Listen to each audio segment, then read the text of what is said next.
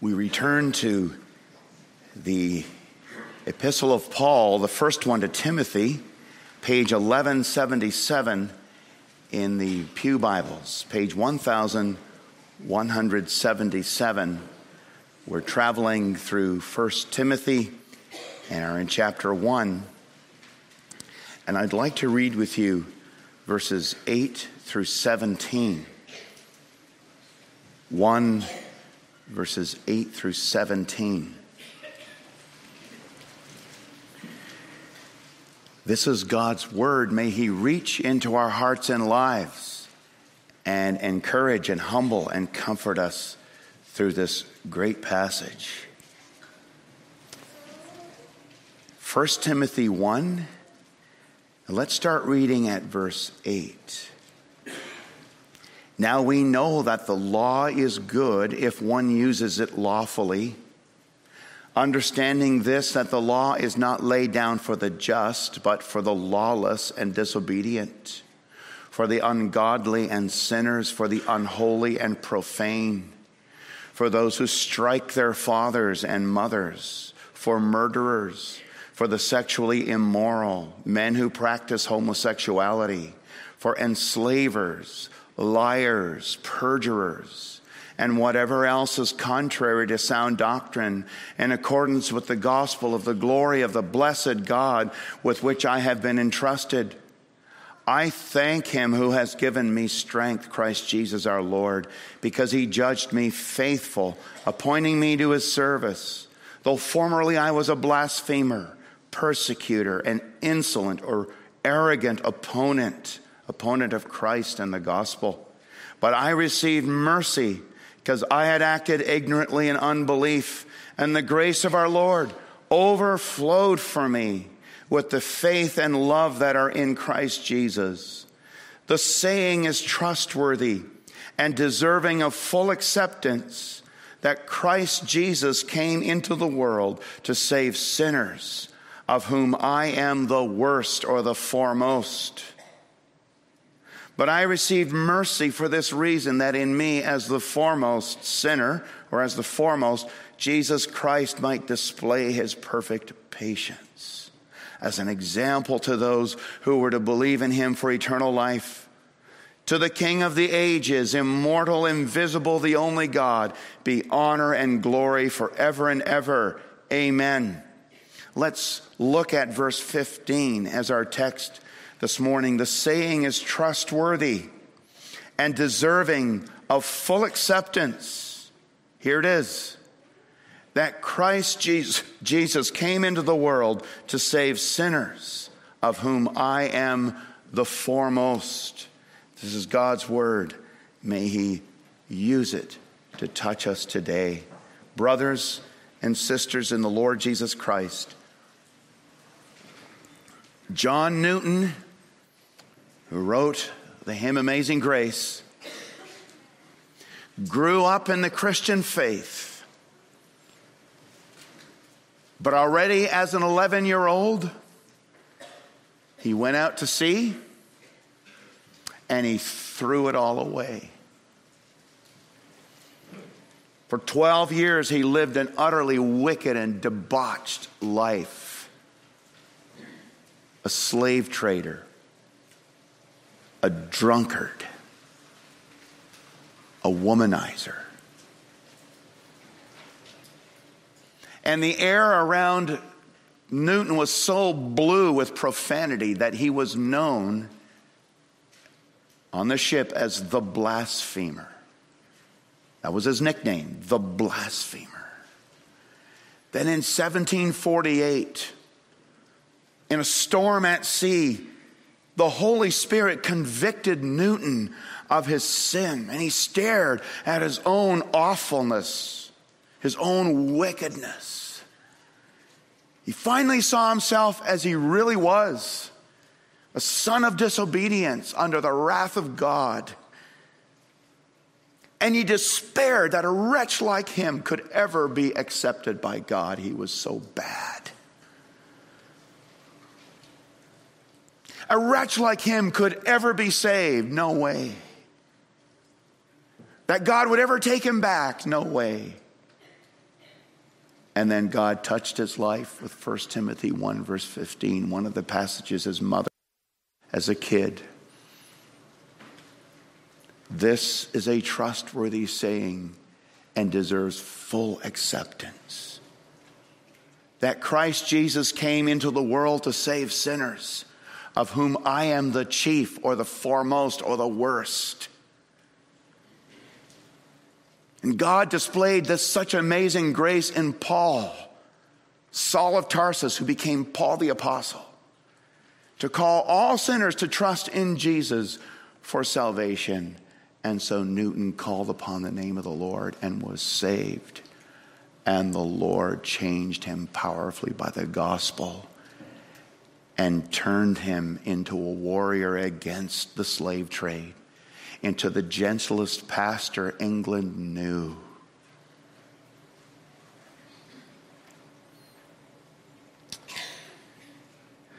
Abounding grace on display to sinners. We want to see this morning God's abounding grace on display to sinners. First, in gospel truth for sinners. And secondly, in gospel power for sinners. And thirdly, in gospel example for sinners. First, God's abounding grace on display to sinners, in gospel truth to sinners. The saying, says Paul, is trustworthy.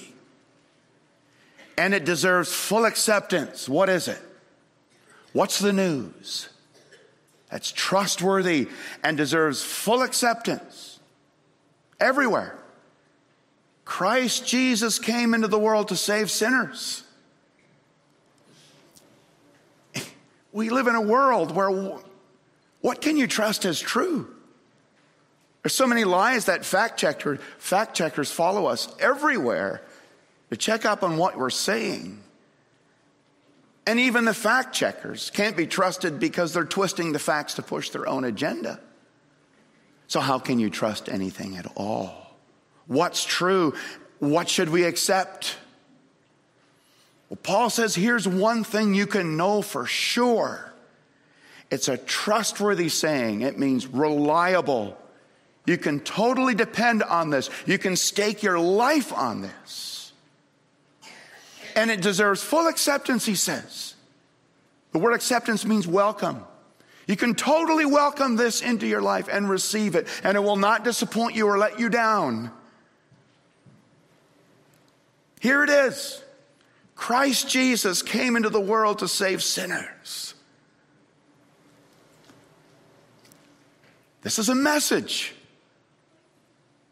not from human beings who lie and twist the facts, but from God who does not and cannot lie, and it proves itself to be the Word of God by its own power to save sinners, even the worst. And that's what Paul's saying to Timothy. You know, when you doubt this word, look at my life. Look at what the gospel did to me. And he tells his own story. Here I was a blasphemer. I was an arrogant opponent of the gospel and of the church, a per- persecutor.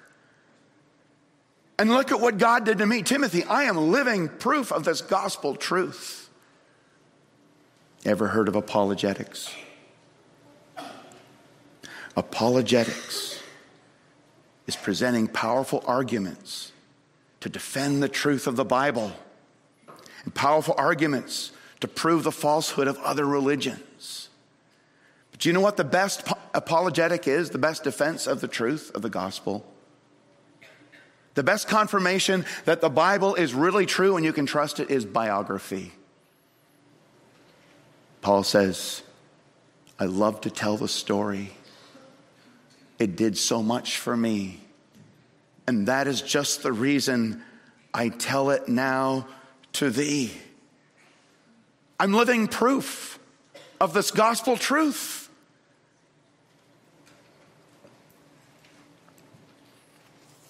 That's what's so striking about 1 Timothy 1. It, it really is a call to Timothy to fight the good warfare against the false teachers. It starts there. Paul, you got to stay in Ephesus. There are people who have left the truth. There are teachers who are teaching a different doctrine. And he says it again at the end. You got to wage the good war- warfare. Okay, you got to hold on to the gospel. You got to teach and preach the gospel against the lies that are going on in Ephesus and in the church at Ephesus, Timothy. But in the middle of that, he preaches the gospel of how it impacted his own life as proof positive to Timothy that the gospel, the sound doctrine, is worth hanging on to, worth suffering for, worth preaching and teaching. Because this is the truth that will save sinners, believing sinners in Ephesus and sinners who do not believe but come to faith in Jesus Christ. False doctrine can only destroy you. It can't save sinners. It might make them feel good. It might tell them they're great. But false doctrine cannot save sinners. It can only destroy them But the true gospel of Jesus Christ. That's the gospel that's trustworthy and that deserves full acceptance, brothers and sisters. Do you ever wonder whether the Christian faith is true and trustworthy and real and deserving of your confidence and full acceptance? Well, the best argument is what it does to and what it does in those who believe, like the Apostle Paul. Read his story in Acts 9 and Acts 22 and Acts 26 and Galatians 1 and 2 and Philippians 3. And be reminded wow, what Christ has done is amazing.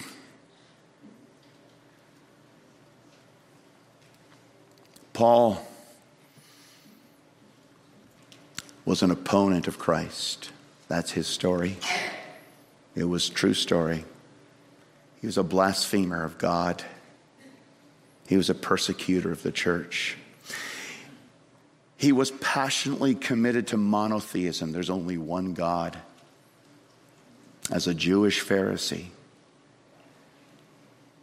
And then when this teaching came up that there's another God named Jesus Christ and you should worship him, he said, I'm on God's side on this. There's not two gods. Christ is not a God. And thinking he was on God's side, he began to fight against Christ and fight against the Christian church. And the worst thing you can do is oppose God's Son and God's church. But because he was so passionately committed to monotheism, he became violently opposed to the Christian faith not realizing that Christianity is monotheistic because Jesus Christ is God. And when you worship the Father, and when you worship the Son and you worship the Spirit, you're worshiping one God. To worship Jesus Christ is to worship God. And to oppose Jesus Christ is to blaspheme God. And one day the Lord Jesus Christ met him on the road to Damascus planted himself squarely in front of him Saul, Saul, why are you persecuting me? And Christ Jesus came to save this worst of sinners. And he turned him from a blasphemer into a believer, from a self righteous Pharisee to a sinner, somebody who recognized he was a sinner under the wrath of God needing to be saved. Turned him from a persecutor of the church to a preacher of the gospel, a preacher of the Christ. And if that doesn't convince you of the truth of the gospel, what else can? If that doesn't confirm you to you that the Bible is the word of God, the best apologetic is biography. It's also a good way to share the faith with others. Say what happened to Paul, but say what happened to yourself. How did God save you? What are you by nature, and what has He done to you? We all have, as Christians, a true story to tell of the power of the gospel of Jesus Christ, which confirms that it is the true and living Word of God. And it deserves full acceptance by the whole world. It's the only message that can save sinners and make them right with God and bring them to heaven and change their lives and make them more and more like Christ. Well, we see that. Secondly, in the power of, of the gospel for sinners. Christ Jesus, this is a trustworthy saying and deserves full acceptance. What is it? Christ Jesus came into the world to save sinners, of whom I am the foremost. Paul says six things here about the power of the gospel. Let's go through them. First, Christ Jesus came. The gospel is not that you have to clean yourself up and come to God. You don't have the power. I don't have the power. The gospel is that when God looked down and he saw that we're so stuck in our sin, we can't clean ourselves up, he came. He came. He came to us because we could not come to him. That's powerful.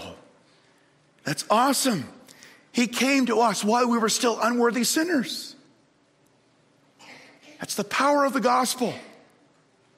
Secondly, Christ Jesus came into the world. He stepped right into this mess of murderers and immorality and liars and self centeredness right into this mess of lies. And he came not as a guest, not as an alien, not as a visitor, but as one of us. God came down in human form. He joined the human race, full of grace and truth. He had no sin. And he worked and he slept and he cried and he hungered and he was abused. And he humbled himself even to death on a cross. Do you know of any other Savior? Of any other religion where God comes down? The eternal, almighty, infinite God who hates sin and becomes one of us. Third, Christ Jesus came into the world to save. To save.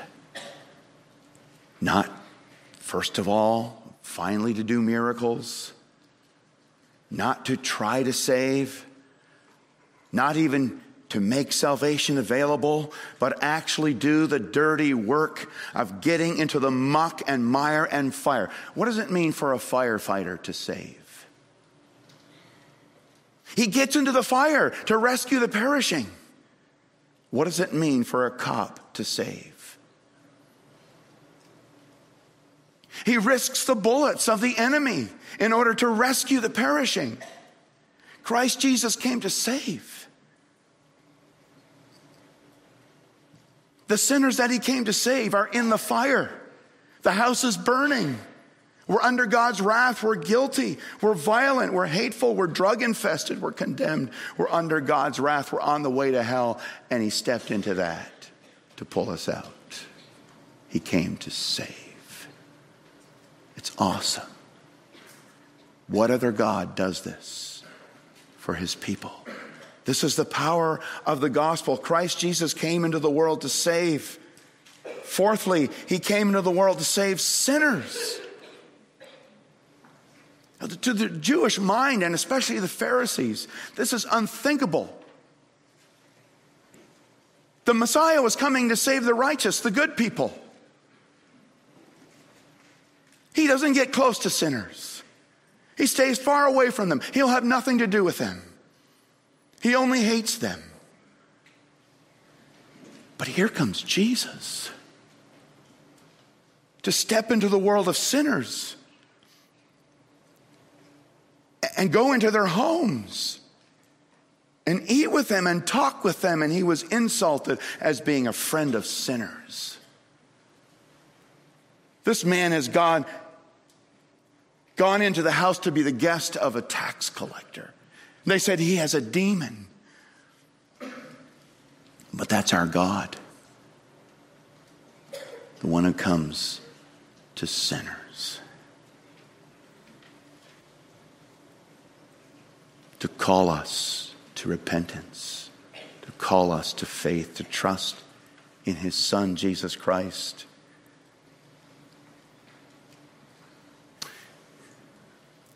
We looked at the list of sins a couple of weeks ago in verses 9 and 10 that the law is not laid down for the just, but for the lawless and disobedient, for the ungodly and sinners, for the unholy and profane, for those who strike their fathers and mothers, for murderers, for the sexually immoral, for men who practice homosexuality, for enslavers. Think of John Newton. For liars, perjurers, and whatever else is contrary to sound doctrine. Are you in that list? Well, that's the list of the sinners. Christ Jesus came to save right there. Are you in that list? Fifthly, Christ Jesus came into the world to save sinners, of whom I am the foremost. I'm the worst. I'm the chief. What it means here is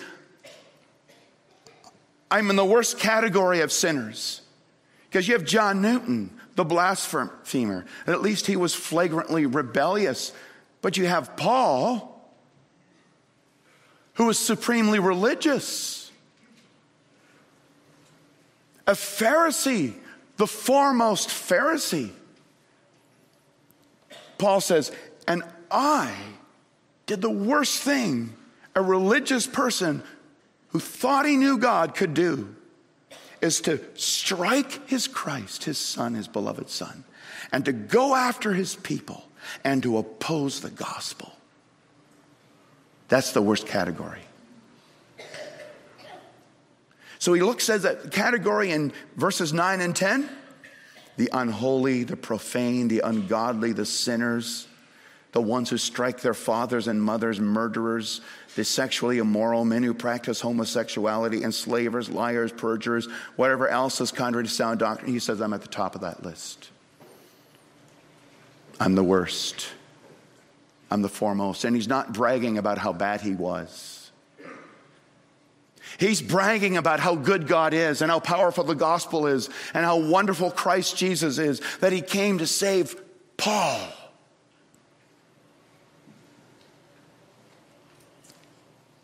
Category one sinner, Saul of Tarsus. If anybody's not worth saving, it would be him. Who is worth saving? Anybody? It's not about how worthy we are, is it? It's about grace. As Paul said earlier in verses 12, 13, and 14, but God's grace overflowed to me. His mercy came to me. Mercy is what God takes away from you because He pities you in your misery and distress. He takes away from you your destruction. He takes away from you your misery, your unworthiness. And grace is what God gives you instead forgiveness, righteousness, peace with God, a place in His family, a place at His table.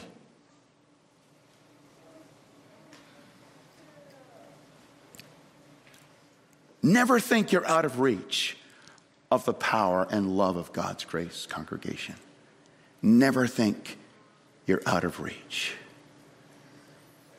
Everyone who calls on the name of the Lord will be saved, even if you're category one sinner. One more thing Christ Jesus came into the world to save sinners, of whom I am. I want you to notice the verb tense of whom I am the foremost. You would think Paul would say, of whom I was the foremost, but I'm not anymore. I'm still a sinner. I still need God's grace, mercy, and patience. I still have all kinds of vile stuff that floats around in my head and mind and desires, and sometimes I even act out on it. I still need grace. And that too is part of the power of the gospel. That as long as we live, even after we're converted to Christ, we still need God's grace, mercy, and patience. Lots of patience from God.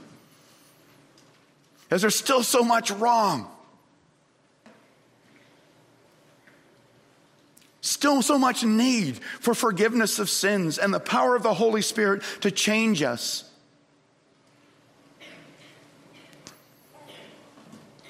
Christ Jesus came into the world to save sinners, of whom I am the foremost. Sometimes, as Christians, we think we're past that.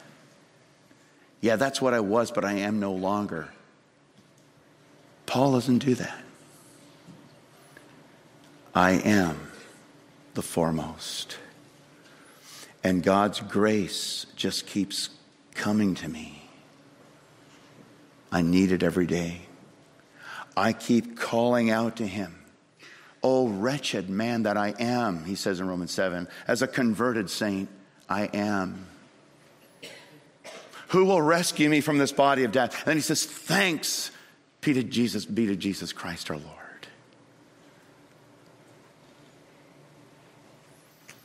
Brothers and sisters, never think you have outlived your need for the gospel of Jesus Christ, the cross of Christ. That's when Christians can get smug. I don't need that anymore. I've been there, done that. When we go to the Lord's Supper, we're not saying, This table is a table for those who are saved and no longer sinners. No, Christ is calling sinners to come to Him at the table. Believing sinners, yes. Repenting sinners, yes. People that hate sin, fight sin, confess sin, yes. And yet at the same time, we confess we don't hate sin enough. We don't fight it enough. We don't confess it enough. We fail in many ways. Our faith should be stronger and purer. Oh, Jesus, help me today. Remind me of the gospel today. The power of the gospel is needed by unbelievers and believers alike. Grace abounding to the chief of sinners. Thirdly, we see that it's on display as the gospel example to sinners. Why did Paul do this work of, or God do this work of amazing, abounding grace in Paul's life? Yes, because God delights to show mercy. And because God loved Saul of Tarsus and wanted to make him Paul. Yes. But Paul says there's another reason. If you look at verse 16, but I received mercy for this reason that in me, as the foremost sinner, Jesus Christ might display his perfect patience as an example to those who were to believe in him for an eternal life. As an example. Do you need an example that Christ saves sinners, even category one sinners? Do you need an example? God provided one. Saul of Tarsus, the unbeliever, the violent hater,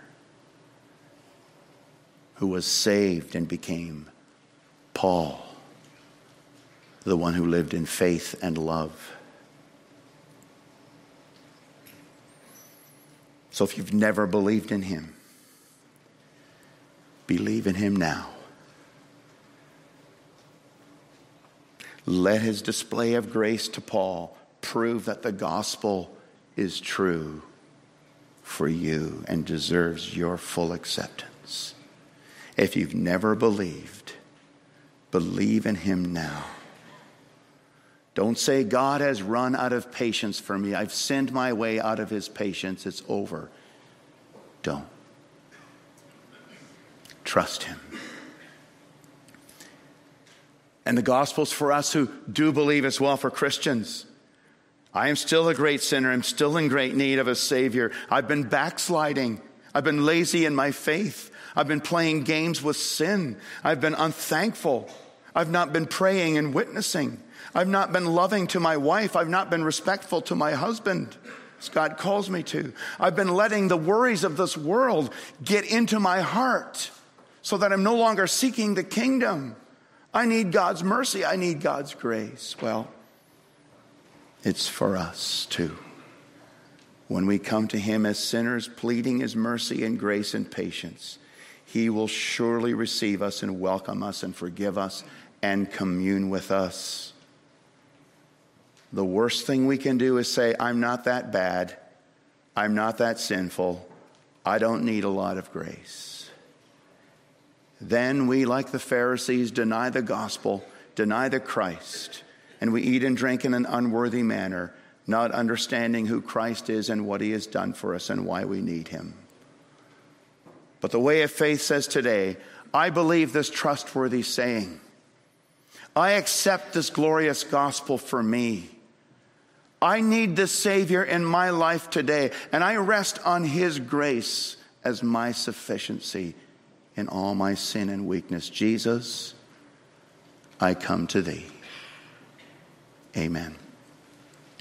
Father in heaven, thank you for putting the glorious gospel of the blessed God to us in such direct words. Christ Jesus came into the world to save sinners, of whom I am the foremost.